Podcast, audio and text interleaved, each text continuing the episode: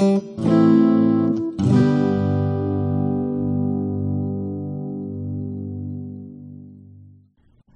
Old Testament reading is from Exodus chapter 20, verses 1 through 17.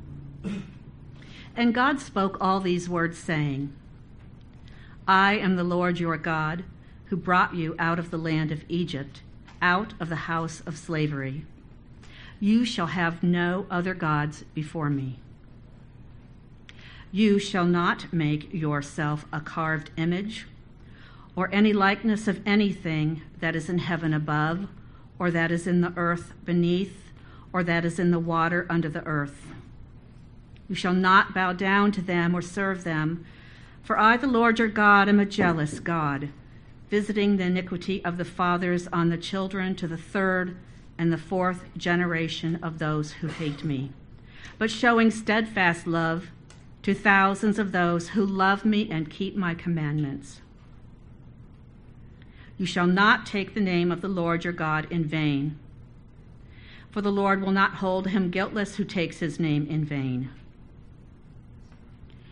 Remember the Sabbath day to keep it holy. Six days you shall labor and do all your work. But the seventh day is a Sabbath to the Lord your God. On it you shall not do any work, you or your son or your daughter, your male servant or your female servant, or your livestock or the sojourner who is within your gates. For in six days the Lord made heaven and earth, the sea, and all that is in them, and rested on the seventh day. Therefore the Lord blessed the Sabbath day and made it holy. Honor your father and your mother, that your days may be long in the land that the Lord your God is giving you. You shall not murder. You shall not commit adultery. You shall not steal. You shall not bear false witness against your neighbor. You shall not covet your neighbor's house. You shall not covet your neighbor's wife, or his male servant, or his female servant, or his ox, or his donkey, or anything that is your neighbor's. The word of the Lord. Today we begin a, a, brand new sermon series called 10. Uh, and so uh, the first one we want to look at is God number one in your life. In the book we call the Bible, God has given us His absolute truth. One of the places we find God's truth exemplified is in the Ten Commandments. These commandments let us know what right is and what wrong is, or what is true and what is false, or what is up or what is down. The commandments were never given to keep us in bondage. They were given as protection to keep us out of evil. So let's look at these commandments that God gave to Moses. It was Abraham Lincoln who said, But for the Ten Commandments, we would not know what right was, what right was from wrong. We can either accept these truths that God gave us from Mount Sinai, or we can fight against them and reap the inevitable results. One man said, You can't break the laws of God, you can only break yourself against them. Now, this is not the opinion of many today. Listen to what Ted Turner, media mogul who founded CNN, said. He said, We live, we are living with outmoded rules today. And the rules we are living with are the Ten Commandments. I bet no one has ever uh, ever pays much attention to them because they are too old. When Moses went up on Mount Sinai, there were no nuclear weapons, there was no poverty. Today, the commandments won't go, don't go over well or won't go over well. Nobody likes to be commanded. Commandments are out. In the world we live in today, there is an attempt to water down or even do away with any moral law or any moral compass. Today we talk about values, and values are all relative, aren't they? Values are all relative. It's how you measure yourself. A value is a measurement. And quite frankly, in a Christian context, a value is irrelevant. We have been conned and tricked. There has been a bait and switch. I want to know whatever happened to virtues Where did virtues go? No one ever talks about virtues anymore. Why? Because virtues are not relative. Virtues are absolutes. A virtuous life is lived out by a power and an authority that is not our own. 2 Peter chapter 1 verse 5 says, "And besides this, give all diligence, add to your faith virtue, and to virtue knowledge." Faith is a in the Greek, the Greek word is pistis. Means moral conviction, means assurance means belief, it means fidelity. And virtue in the Greek is arete. The word arete means valor, it means excellence, it means power, it means super, uh, uh, superlative. So here we get the root word from arete uh, for our English word aristocrat, which means noble, superior, and superlative. So here the Apostle Peter is saying, add to your faith Add to your moral conviction, add to your assurance, add to your fidelity excellence, might, and power. Add to your faith an absolute, not a value, not a measurement, not something tangible. So, what do we do when, what do we do, what we do have, sorry, in the place of the Ten Commandments today. What do we have in the place of the Ten Commandments today? Well, we have moral relativism. Some call it a new atheism. Both are the same. So, what is that?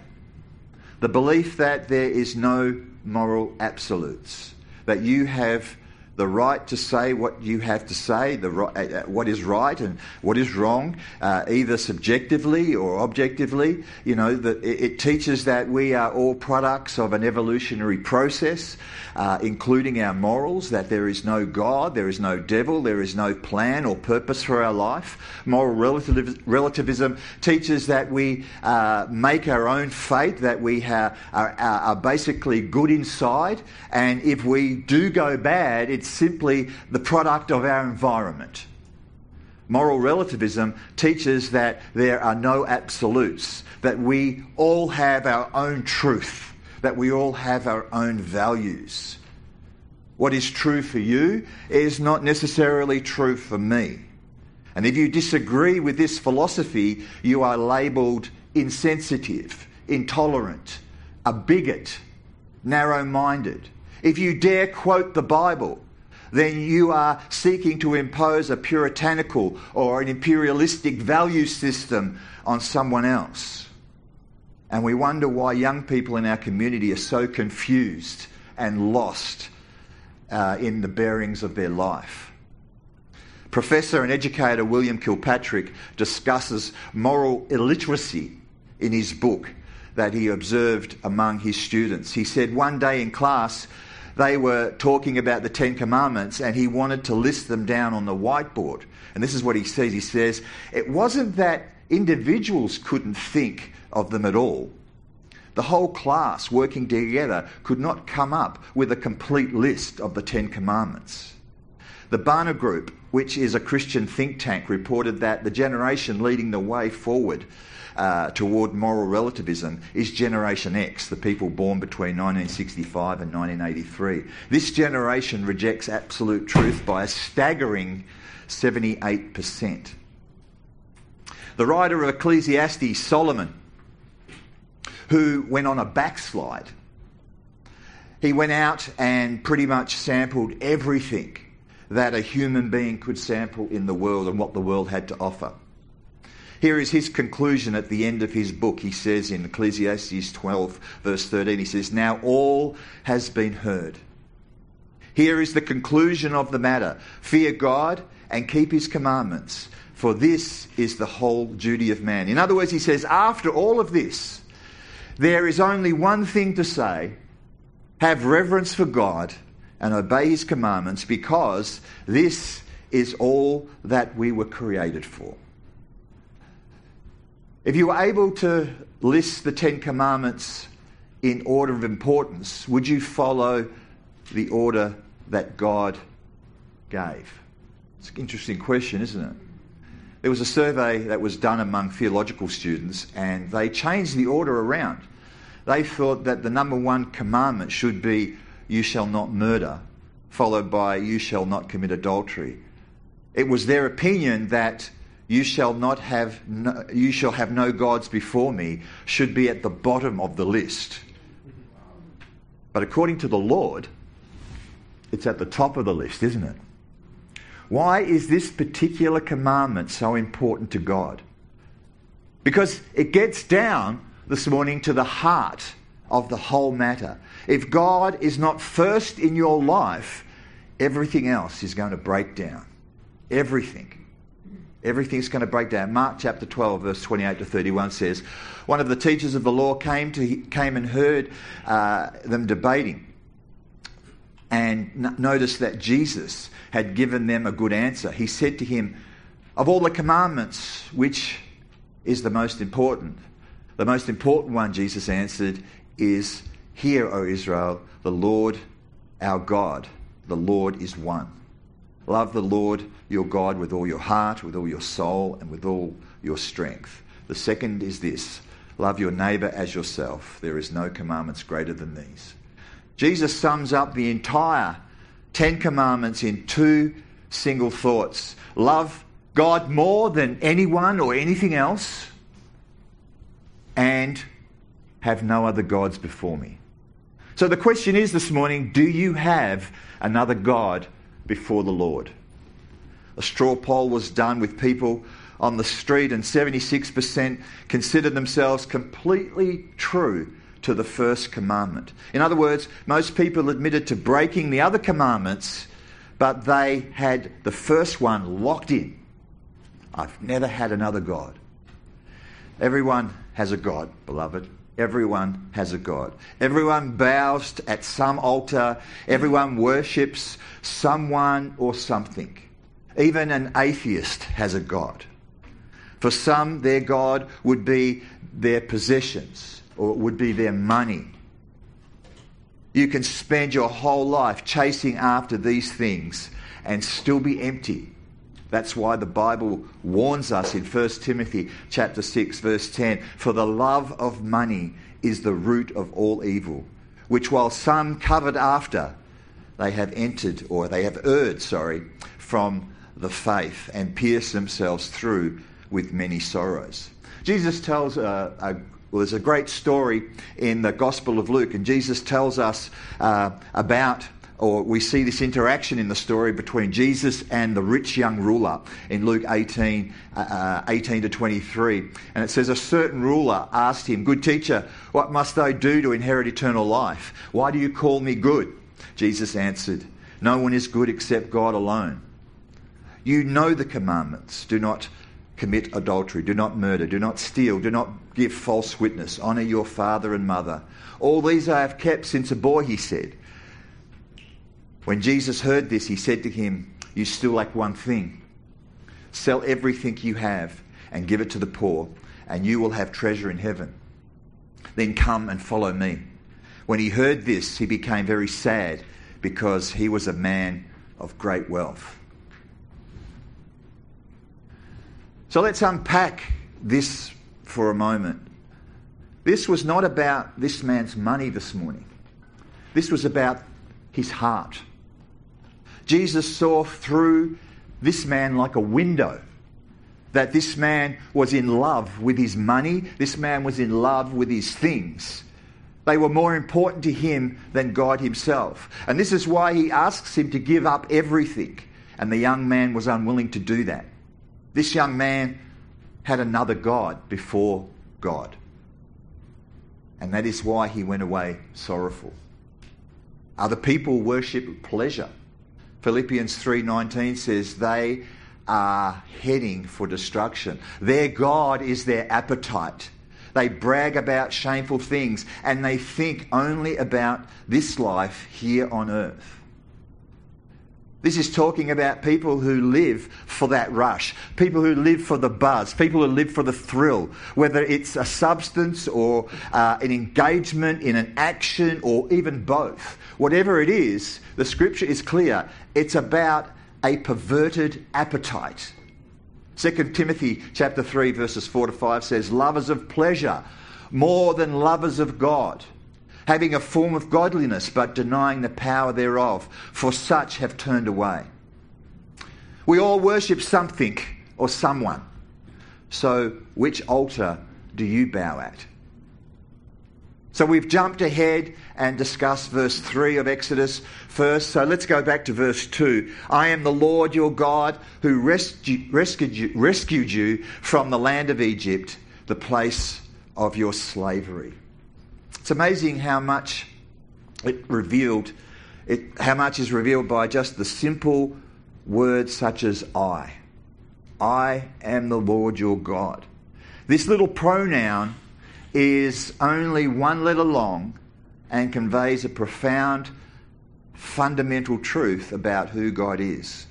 When he says, I am the Lord, he is refuting all other belief systems, including pantheism, including polytheism, including uh, uh, deism, and New Age thinking. When God says, I am, he is revealing himself as a person. In essence, he is saying, I feel, I think, I act. Not as pantheism, which teaches all is God, the universe is God. But the Lord is saying, No, I am God. Polytheism teaches that there are many gods. Hinduism is a, is a good example of a polytheistic religion. Deism expresses the idea that there is a God, but he has no plan or purpose for our lives. The basic tenet of deism is that God created the universe, wound it up like a clock, and then just walked away and forgot about it. They would say that God has no interest in the affairs of humanity. Finally, there's New Age thought, basically, that says the answer is inside of you they would go as far as to say that, that you are a god. The phrase New Age is quite comical because New Age thinking is nothing new. It's the old lie from the devil. It's old thinking. It's old age. One man said, All news is old news happening to new people. Ecclesiastes 1 9 says, There is nothing new under the sun. Nothing. So the statement, I am the Lord, refutes all other belief systems. It reminds us of the authenticity. It reminds us of the veracity. It, it reminds us of the trustworthiness of what we call today the Bible. Jesus said in John 3:20, "Everyone who does evil hates the light and will not come into the light for fear of his or her deeds being exposed." And so when people get angry Whose name do they take in vain? When was the last time you heard someone hit their thumb with a hammer and say, Ah, Buddha? Or Hare Krishna? Why is it that the Lord, the name of the Lord is invoked? Why is that? Even atheists will say the name Jesus. Why do they use it? Because in their twisted and perverse way, they recognize there is power in that name. There is power in that name. It comes down to this the world is looking for a belief system that accommodates their lifestyle. The world wants to have its cake and eat it too. Exodus chapter 20, verses 5 to 6 says, You shall not bow down to them or worship them, for I, the Lord your God, am a jealous God, punishing the children for the sin of the fathers to the third and fourth generation of those who hate me, but showing love to a thousand generations for those who love me and keep my commands. Here's the problem we assign human attributes to God. So when we think of jealousy, we think of the way we show jealousy. There's a right way and a wrong way to be jealous. God is not referring to the jealousy of a jilted lover who is controlling, who is demanding, who flies into rage without the slightest reason or provocation. This jealousy is that of a jealous father. This is the jealousy that the Lord is talking about. The jealousy of a, of a loving father who sees the potential, who sees the possibility of his children and is brokenhearted when those things are not realized. Or even worse, they are wasted and squandered. This reality is of those of us who are parents and grandparents. You are a jealous parent. You are a jealous grandparent. You want the best for your children. You want the best for your grandchildren. You want them to reach their full potential and you want them to be all that God wants them to be. You are a jealous husband. You are a jealous wife. You want an exclusive commitment on the part of your spouse to you and to you alone. And you have every right to want that. I want the best for Giselle. I want her to be all that she can be and all that God has called her to be. The word jealousy speaks of ownership. God is saying, I love you. You belong to me. I am the Lord who rescu- rescued you from the land of Egypt and took you out of slavery.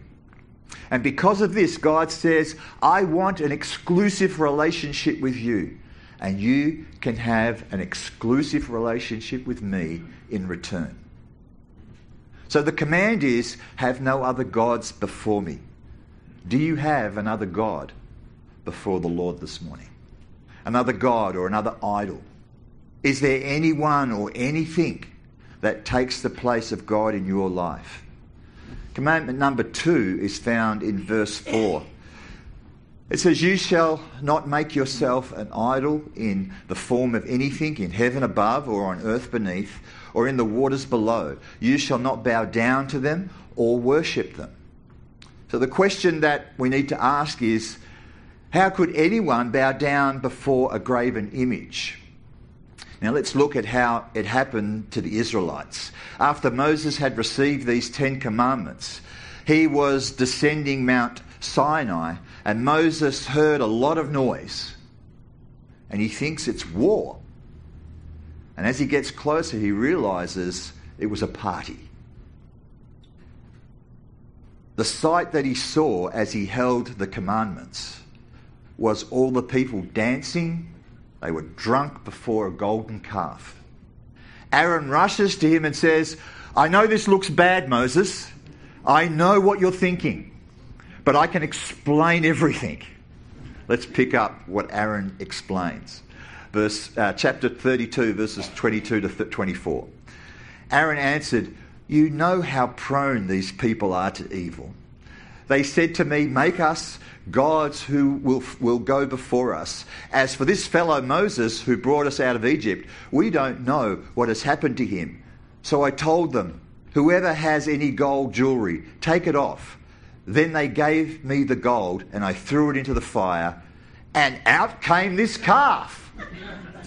That's what it says. What really happened? The Israelites came to Aaron after Moses had been gone for a while. Exodus 31, verse 1 says, They gathered around Aaron and said, Come, make us gods who will go before us, as this fellow Moses brought us up out of Egypt, we don't know what has happened to him. And here's the twist to all this story in, in, in verses 5 and 6. It says, He built an altar in front of the. Uh, he built an altar uh, in front of the calf and announced, Tomorrow there will be a festival to the Lord. So the next day, the people rose early and sacrificed burnt offerings and presented fellowship offerings. And afterwards, they sat down and they ate and drank and got up and indulged in revelry. So before they had time, yeah, so before they had time, before they had time to worship the golden calf, they actually had a proper church service. To put it in contemporary language, they mingled what was right with what was wrong. Essentially, they were saying this spirituality of Moses is just too high for us. We want a God we can relate to, something we can see, something we can touch, a God that appeals to our senses. We, we don't want to feel guilty. We don't want to be told what is right and what is wrong. We don't want to be challenged. We don't want to have uh, to focus. We don't want to have to strive. We don't want to have to attain. So we'll make ourselves our own version of what we want in a God.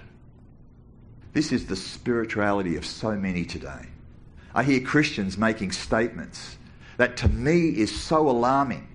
You know, my God would never judge a person, or my God would never send a person to hell.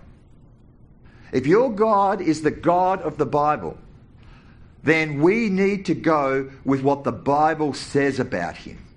Not the politically correct version, not the culturally sensitive version.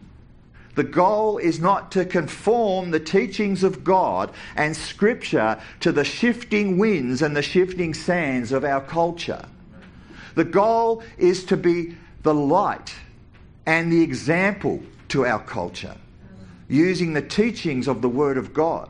That's the goal. By saying this was a festival unto the Lord, it was like saying religious duty first, and then let's go and get drunk. Cover, let's cover all of our spiritual bases first, and then commit fornication and sexual immorality. I could go on and on, but you get the point, right? Have no other gods before me. John 4 23 to 24 says, True worshippers will worship the Father in spirit and truth, for they are the kind of worshippers the Father seeks. God is spirit, and his worshippers must worship in spirit and truth. A man or a woman who is right with God doesn't need images, icons, or idols whether they be actual, whether they be overt, whether they be made of plaster or concrete or pictures or wood. Or, and this is the most seductive and suggestive or subjective of all, the idols and the false, gods of religious duty. The idols and the false gods of political correctness. The idols and the false gods of self importance having a form of godliness but denying the power of God, faithless ritual, guilt, self loathing, bitterness. People hang on to that stuff purposefully, like a pet, keeping it fed and warm and caring for it so that it lives and it grows strong and it forms an identity. If that is what you're doing, then that is an idol. Anything that gets in between you and God is an idol. God wants you and I to relate to Him in a spiritual way, not through ritual, not through guilt, not through self pity, not through status. The bottom line is is God number one in your life? Or are you allowing other gods to crowd him out of your life? An idol is anyone or anything that takes the place of God in your life, or even episodes and times in your life. Jesus brought it all together when he said in Mark chapter 12, verses 30 to 31 Love the Lord your God with all your heart, and with all your soul, and with all your mind, and with all your strength. The second is this Love your neighbour as yourself. There is no commandment greater than these. And so Jesus sums up the Ten Commandments. The Ten Commandments can be broken down into two parts this morning. The first four commandments communicate my relationship with God. The second six commandments communicate my relationship with others. The first four teach love for God. Commandments 5 to 10 teach love for others. The first set of commandments are vertically integrated. The second set are horizontally integrated. If I truly love God, I will not have other gods before Him. If I truly love God, I would not need graven images. If I truly love God, I won't take His name in vain. In turn, if I truly love God, I will love my neighbour as myself. I won't steal from them. I won't lie to them. I won't covet what belongs to them. And I certainly won't kill them. These are the Ten Commandments, beloved. Let us pray. Heavenly Father, we realise more and more how despicable and obnoxious is the practice of idolatry. When someone or something is seated on the throne of our lives instead of Lord Jesus Christ, the true and the living God. Keep us from any form of idolatry. Protect us from the wills and the wiles of the devil, and help us to keep our eyes and our hearts on Jesus, the author and the finisher of our faith, who alone is worthy of worship and praise, knowing that we died with him and have been raised up in him into newness of life. We pray that the king or the queen of self may be kept in a place of death and that we will not be hoodwinked into giving honour to anything except to our God and Saviour, Jesus Christ, in whose name we pray, Father. And all God's people said, Amen. Amen.